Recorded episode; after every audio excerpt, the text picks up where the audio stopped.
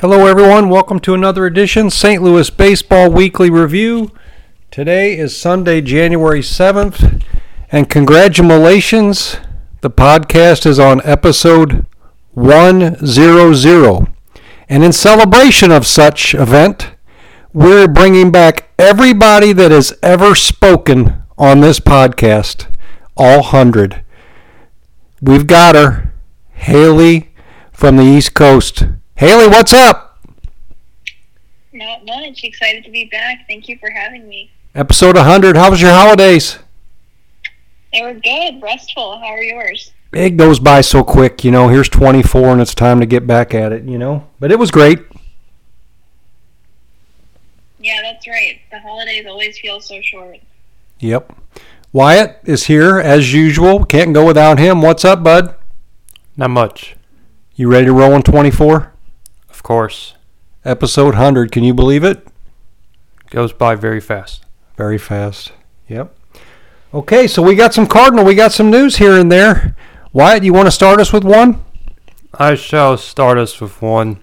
Um, Bernie Miklasz, the face of sports in St. Louis, uh, he said that he he respected John Mozeliak. Um, he, he gave him a seven. And then uh, after this MLB article posted by John Denton saying that uh, the reason why Tommy Edman has not been traded is because of off-season wrist surgery, and that he told nobody towards the media about this, uh, he said he gave him a two, and that he does not trust him anymore. Yeah, there's an article out. I don't know if you caught it, Haley, but um, John Denton re- uh, made a story. said Tommy Edman had wrist surgery and uh, Donovan had surgery, and Gorman had back issues. And Miklasz and some of the media here have said, wait a second, we asked John Mozeliak in the off season, is there any injuries we need to be concerned about? Is there anything going on? And Mo said, no, no, we, we're good. Everything's good. And now this story broke, and the Post didn't have a story on it, so either they kept it from the Post or the Post agreed not to share the story. But that could be the reason why we didn't see a lot of trades around Edman and Donovan, as one of those guys could have been traded, but apparently they're both hurt. And here we are, you know, 40 days from spring training. So it's a pretty hot topic. Have you heard anything about it? I haven't heard too much on that, but that is concerning to hear that they are, you know, keeping the truth from the Cardinal fans. And we obviously really need to work on pitching. So not having important trade pieces available is a little bit frustrating. Not that I want those players to leave, but obviously pitching's the focus right now. Yeah, and sometimes you got to get rid of somebody good to get somebody good, and you have to let go of some of these people. And that's one thing Miklasz talks about also is sometimes it seems like the Cardinals might overvalue their players a little bit and afraid to get rid of anybody. But yeah, 100%. But he said they asked him point blank, is there any injuries, any surgeries coming up? And Mozeliak said no. So he lost some credibility there. Yeah, that's that's a hot story. That's a good one, Wyatt. Haley, you got anything?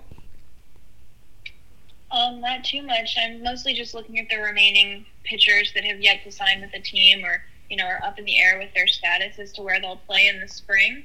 Um, probably most notably, Blake Snell is left. However, I did hear that he is um, expressing interest in playing for the Yankees. So I haven't really heard much of him coming to the Cardinals. So I think that is unlikely.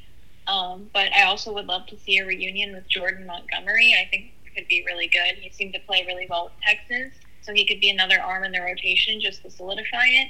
Um, Josh Hader is also still out there. I mean, he is a relief pitcher, and there are concerns because he did have um, three batter limits with both the Padres and the Brewers, so that may not be something the Cardinals want to take a gamble on. Yeah, I keep waiting for those big nuggets to fall as well. I keep hoping the Cardinals are actually maybe talking to Montgomery and just not letting us know because they do keep things close to the vest. But um, there was an article I read the other day where Montgomery's being pursued by several teams, including the Yankees and the Cardinals as a dark horse, and they said he ex- his preference in this article was to stay with Texas. I don't know if that's true or not, but that was mentioned. But yeah, it's interesting. There, there's some there's some marbles out there that are still able to be obtained, and some of the Japanese pitchers. There's a couple of those guys out there yet too. We haven't landed any Japanese pitchers or Korean pitchers, and I thought for sure with Nootbaar that somebody would have joined him, but it just hasn't happened yet. But I'm I'm still holding out hope. Yeah, that would have been nice if his World Baseball Classic connections could have helped us out, but it seems like a lot of those players have gone to big market teams like the Dodgers. They went for the money, it appears. Yeah. Mm-hmm. But they, but you know, him and uh, Arenado even went over there and visited them and saw the teams, and you know, they're friends with their families and everything. It's just not paying off. One theory is is is, is Bar happy in St. Louis? Is he telling them St. Louis is baseball heaven, or is baseball just okay here? But if he said it was heaven, you would think one of them would take close to the same amount of money and would have signed with us, but it hadn't happened. So it's interesting. But on the news front, the Cardinals did make a move. Richie Palacios, the guy they picked up from Cleveland, the outfielder, saw some duty last year with us, had some flashes, won us a game or two. Traded him for right handed relief pitcher Andrew Kittredge, 34 year old coming off some elbow injuries, but he did make it back, and he was an all star in 21. And apparently, from what I've heard, he throws strikes. Not necessarily a strikeout pitcher, but he doesn't walk much. So he's an addition, and basically, um, you know, not adding a lot of salary. Yeah, I, I did hear about this trade. Um, obviously, I was a little devastated because he seemed like a nice guy and he liked to be in the Cardinal, but uh, unfortunately, we have too many outfielders, and he just had to go. Yeah, we've got to figure out who's going to stick and who's going to go. And but he did seem like a nice guy and a good good player, hustler, ran pretty good speed. The one theory I heard this week is that if uh, Masyn Winn doesn't pan out a whole lot, Edman's going to have to go to short, and that'll bring up our speedster from the minors to play center field potentially. It's going to be interesting. But uh, there's some moving pieces here that are going to be um, that's going to have to play out. What do you think, Hale? I do agree with that. Yeah, it'll be interesting to see just what happens. We have a lot of versatile players with um, Edman and Donovan that can really play both infield and outfield. So, you know, I think Edman moving over to short may be the solution to this. Um, you know, he's played there before and he's shown that he can play well in many positions. So I think just finding the right fit will be important moving forward. Yeah, and today on Sports on Sunday morning, uh, Mozeliak was on with Tom Ackerman, KMOX. Shout out to Tom, big listener. And um, Mozeliak said Thompson and Liberatore are probably going to be in the bullpen to start out, see how they work it out until some you know some of this stuff sorts out. There'll be an injury in the starters or something. But he said he's not shutting the book on adding more relief pitching. He doesn't want to do that, but he is getting more comfortable with what we have but he didn't he didn't seem overly um, overly energized. He did ask him a little bit about Edman, like how that's going, and he said he is not concerned that uh, Edman will be okay. But he did not. Tom did not press Mozeliak on why didn't you say anything, or, or you know why did we just find out now all this is going on. But uh, I think uh, the media is you know definitely on alert. The yeah, there's definitely a breach of trust with Mozeliak, and you know, I know the fans were frustrated from this past season with the lack of moves. So hopefully, you know, he can prove himself this year. And if it was just pitching, you know, we have tidied it up. I don't know if we're significantly better, but if Matz can stay healthy, and then you've you've got the add-ons, and if two of those three can pitch up to their potential, we should be better but our, our everyday lineup has not really changed much. It did get rid of O'Neill, made some more space, but uh, it's going to be um, it's going to be very interesting to say. And I would think that if we would fail, this would be Mozeliak's potential last year, his last hurrah. So I think he's probably under a ton of pressure. He is definitely under a ton of pressure. Um, if we have a losing record like we did last season, probably halfway through the season, I would say he's getting fired. I, th- I think he's probably been, you know, there's definitely ratcheted up the pressure. I don't know what the. I know he's got a tight relationship with the ownership group, but uh, definitely the fans are starting to revolt. It's been too long since we've won.